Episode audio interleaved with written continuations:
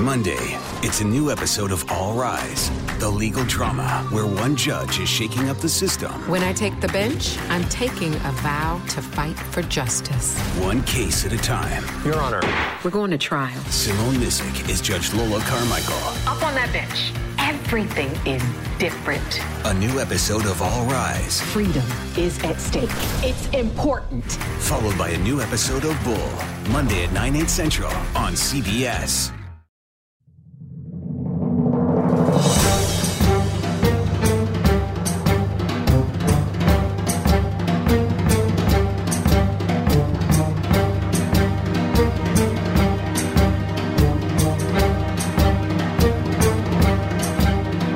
All right, folks, welcome back. Is this week five, Mike, of the pregame? Week five of the pregame. Pregame postgame episode podcast. Because I think we took a week off, so it's episode five. Episode five. Yeah. We don't want to confuse the listeners out there, but we are post on the first game, a win over Dallas, and we are pre on the game in Atlanta coming up this week. So we're going to talk about that, some other news and notes around the NFL, and, of course, our scintillating personalities interwoven among all of that.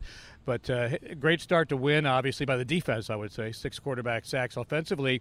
You know, the funny thing about it, Mike, was it felt like it was still Coach Shula's team. Cam Newton's running the ball, and Greg Olsen's catching the ball. I'm like going, oh, they tricked us. They did the old hoodwink here because it's like they're running the old offense. Nobody thought of that before. And then, unfortunately, Greg Olsen, who's on 2 of my fantasy leagues, got hurt.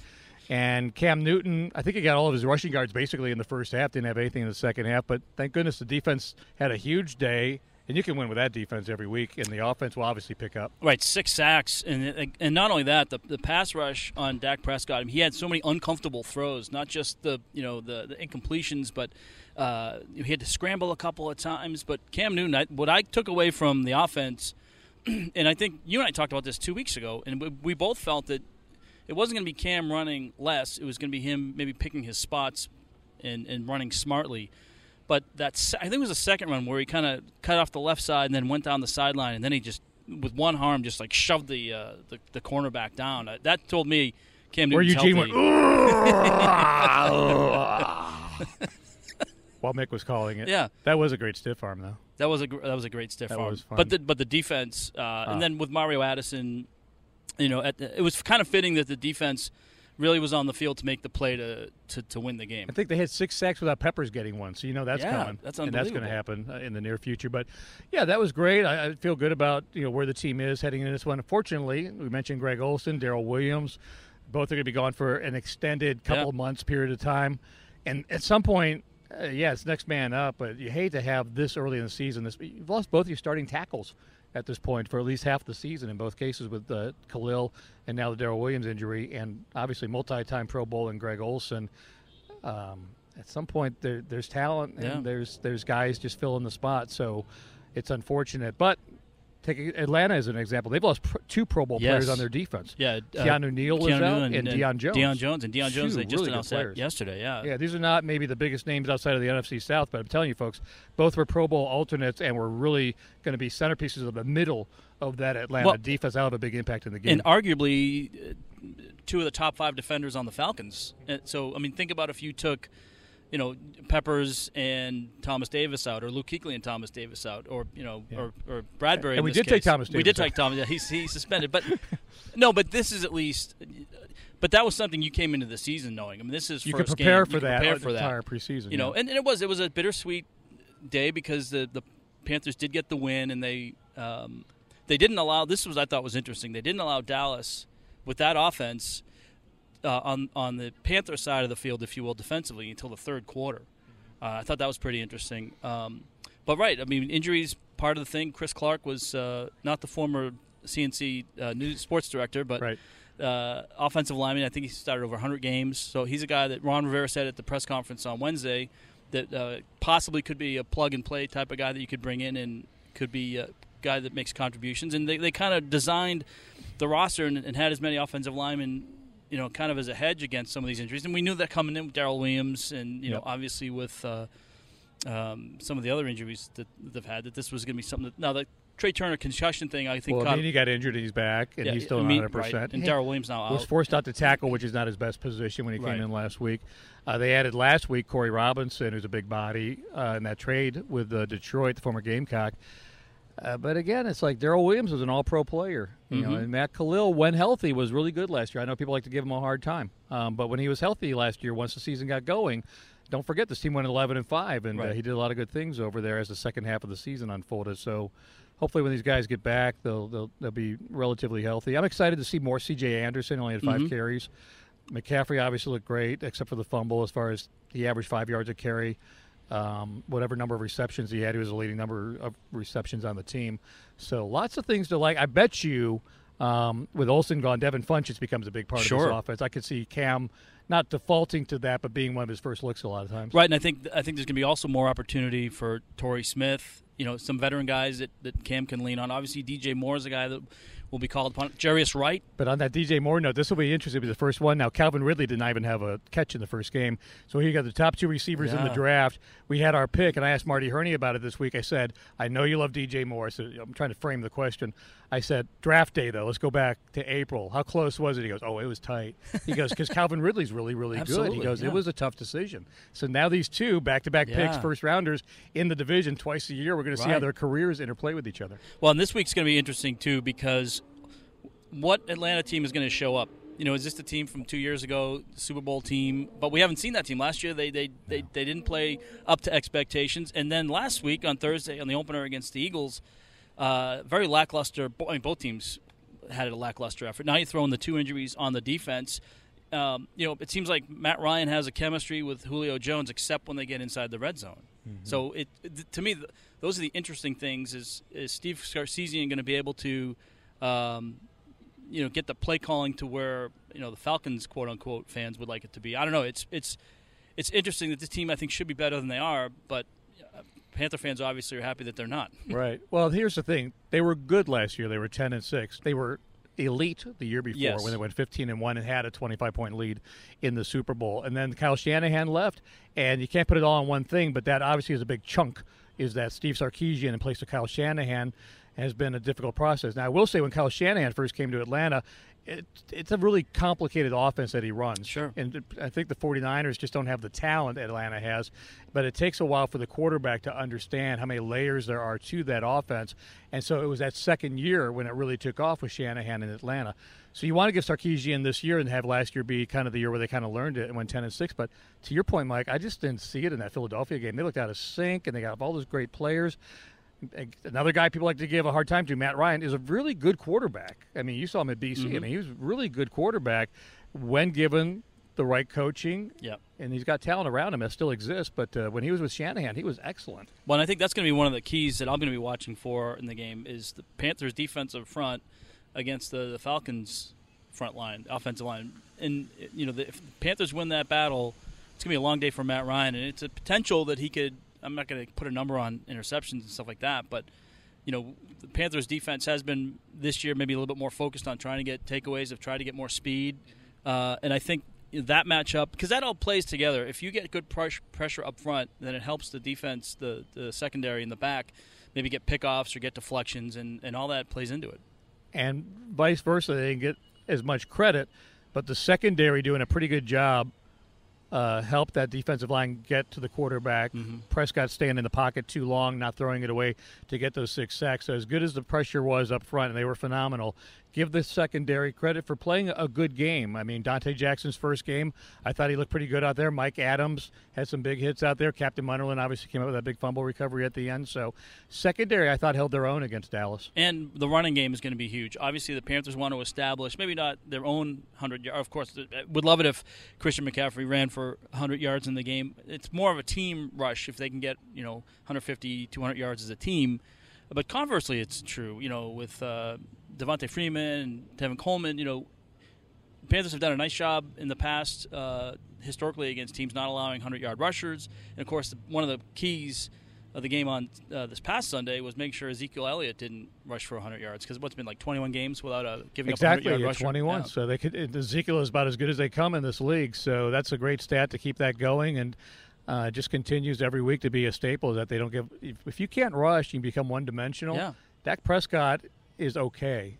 He's not Ezekiel Elliott. So if you can take the Ezekiel Elliott option out of there, then you make it a lot more difficult for Dallas because their receiving core – I don't know what they were doing in the offseason. It's like they lose Witten. They knew that. Right. They chose not to have Des Bryant back, which I understand all that. But you're going to win with Cole Beasley and this Gallup kid they took in the third round. It's like it's okay. It's not awful, but it's like if you're ranking wide receiver groups, Hearns from Jacksonville, it's got to be bottom five, I think, in the league. Yeah, at least bottom five, bottom ten. With Buffalo, a couple of teams that don't know. How about Buffalo? I mean, they're already going to the kid, the big tall kid. But Josh Allen's going to start week 2 already for those guys. I mean, I guess losing 47-3, it's like, well, we might as well plan for the future. Right. I think this is a totally a non-year for Buffalo. Even though it took 20 years to make the playoffs, they have just chosen to get dead money off the books. Right. Kelvin Benjamin's contract will expire after the season. I think they're just all about the process now, and they are just all in on that. Sam Hinkie's been hired? Yes. He's going from team to team and in different leagues. In different leagues, right. Yeah. Just bringing the process wherever he goes. Hope he never goes to your Red Sox because they'll just disband them. No, Dave Dombrowski's doing a good job. We'll let him. He's done pretty good. He's done all right. He's done all right. He's done all right. Chris Sale's back, too, so the Red Sox. You're happy. They'll be in good shape. We'll have coming up, not this week, a couple weeks, we'll have more of a baseball-centric pregame, postgame podcast because you'll be able to play it before or after a World Series game or a playoff game.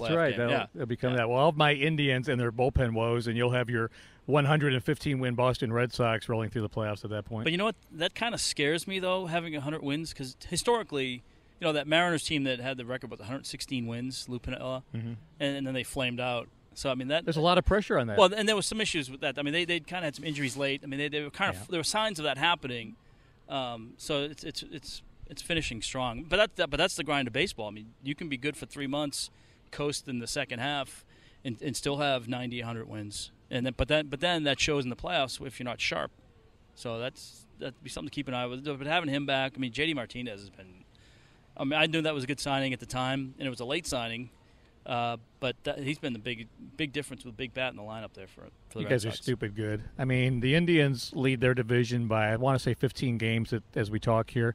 They would be 17 games behind the Red Sox, which I'm telling Yankees fans nothing. They don't know. It's just it's so hard. How the Yankees probably would be a first-place team in just about every other division or close to it. But I'm glad they're not. I don't feel sorry for you, Yankee fans. I don't feel sorry for them. So as we tape this, we have the big Hurricane Florence beginning to come through. What kind of weather – do you remember any kind of big weather we had obviously the 10-minute delay, but it was unrelated to the hurricane. But what – weather rarely interrupts football, although this weekend... Usually if it happens, it's actually preseason. Yeah, it's like August. It's lightning. We'll get lightning delays, weather delays like that. I'm going to do something a little bit off the wall with that you wouldn't expect. In Phoenix, getting on the plane was the first time I saw... What are the... there's a term for these, for dust storms. What are they called? The haboob. The what? Haboob. H-A-B-O-O-B. Haboob. Haboob? Yes. It's a wind... It's a dust... I saw... Dust storm created by... haboob. I want to say I saw two, but there was a haboob. And I was sitting on the plane watching it, and they had to speed up the flight going down the tarmac and flying out to get in front of the haboob. Yes. But it's funny you said that. Now you mentioned that. I remember, I want to say it was Pedro Gomez from ESPN did a voice text tweet that he was sending out, and it autocorrected him to a baboon has shut down. A baboon had to shut down the game in the Phoenix with the Arizona Diamondbacks. So it was not a baboon. It was a haboob. Yeah, and haboobs occur regularly in dry land area regions throughout the world. So it's not just indicative. Actually, I've seen there was a big thing about this a couple years ago. There was one, I think somewhere in the Middle East, it was just a giant, but occurs regularly. Mm-hmm. Yeah. So the haboob. So there was a big to-do about a haboob? There was a hubbub about the haboob. Big hubbub, bub. All right, it's your turn. We'll close out with this. It's your turn to come up with this week's, out of the fishbowl, this week's final random question of the week. And it's interesting, because, Ron Rivera was wearing this interesting T-shirt today that honored the special teams. He's been doing these kind of graphic tees. So what is your favorite and or strangest T-shirt that you have either worn or in your collection right now? Oh, right now? Of T-shirts, I will say one of my favorites is my daughter Holly lives in Atlanta, who I'll see this weekend, and plays for a band. It's a two-piece band, kind of a punk band, and so she's the drummer and she sings a little bit, and they have a bass player there. But her name of her band is The Odd Squad, and the reason they're called The Odd Squad is they used to have a third member. Yeah, they would keep rotating out, so they kept saying whoever was the odd member was always the odd one out. Yeah. So they're called The Odd Squad. But they used to play in Asheville for the past couple years, and they moved down to Atlanta. So check them out if you're down in Atlanta. So I have one of the very few of her T-shirts from the Odd Squad band in Atlanta. But real quick story. I'm so old. I'm a little bit older than you. When I was growing up, there was a period of time briefly, and this would be in the 70s. I was born in 65, so it'd be like elementary school, like mid-70s. Let's say 75. Yeah. Where it was in fashion for some period of time to have full picture T-shirts. Oh, like, yeah. T-shirts had, like, I had one. I have no reason why I had it, except my parents bought it for me, my mom, I guess. It was a parasail. I just had this giant parasail with, like, an island and water and palm trees. And they were just, like, everyone had, like, several of these. And I think they were in style for about a minute. Yeah. But to this day, I remember going, I wish I had that shirt, because it's so weird to think full picture. Right. Not like just like on the shirt. The full front of it was a picture of this parasail. Yeah, that's pretty interesting. How about you? So mine is so one of my favorite T-shirts. We still have it. The T-shirt that Greg Olsen and Ron Kalil did, the Purbaca. Yeah. So so we bought them as a trio, and we went to Disney that year with another family, and they had them too. So we're all walking around Disneyland. And people that understood it were like, hey, Panther fans, yeah, it's really cool. And then people were like, what in the world is that? Like, what are you doing to Chewbacca? It's like, no, it's – and then we explained the whole thing. This year we went again, and the shirts still fit us. And at Hollywood Studios, they do this thing now where they have the stormtroopers march up and down Hollywood Boulevard, I guess it is. And then they go to the top there where the Chinese theater is, and then they do like a little – They break out in formation, and they come out into a big circle, and I'm wearing this shirt, and we'd been there like 3-4 times. We finally were there long enough that we worked our way up to the front, and I just had one of the stormtroopers come up to me, look at me, kind of up and down me, turned his head to the side, and then got back into formation. He didn't know what to make of it. It's almost like the Royal Guard or something, and like I'll just look at you like, what the heck? What the heck was that? And then, so then we also went to this like meet and greet with these characters, and so these two stormtroopers would actually talk. And so he comes up to me, sees the T-shirt, and he's like, this one's with the Resistance. That's a, you must always have that shirt. You must never get rid of that from your collection. No, and that's then awesome. my other favorite shirt, I actually got, it was a promotional the Knights do with Frosted Flakes, the Tony the Tiger. Right. So I have this orange Tony the Tiger T-shirt, and that always gets, hey, it's great! Yeah. Which... they don't do that much anymore. No. He's not getting the publicity. His brand is not what it used to be. Well, and the young kids don't understand what, hey, Mikey. Yeah. Again, 70s references pretty much. All right, those are great shirts. So this is the pregame podcast. I can't remember to say it. Pregame postgame podcast. Yeah. I always have the name. And I came up with the name. And I always stumble over the name every week. And you can shorten it to pre-post pod.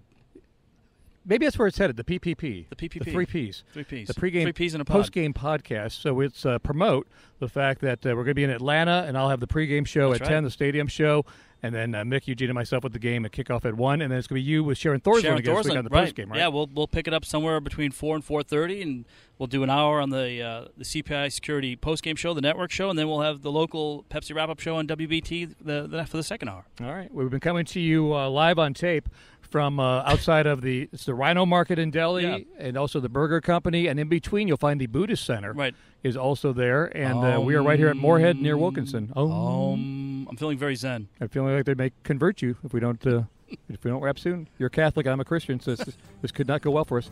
So we will talk to you folks next week. Sounds like a joke. A Buddhist, a Catholic, and a Christian walk into a podcast. And this is what happens. So we're done. We'll talk to you all next week.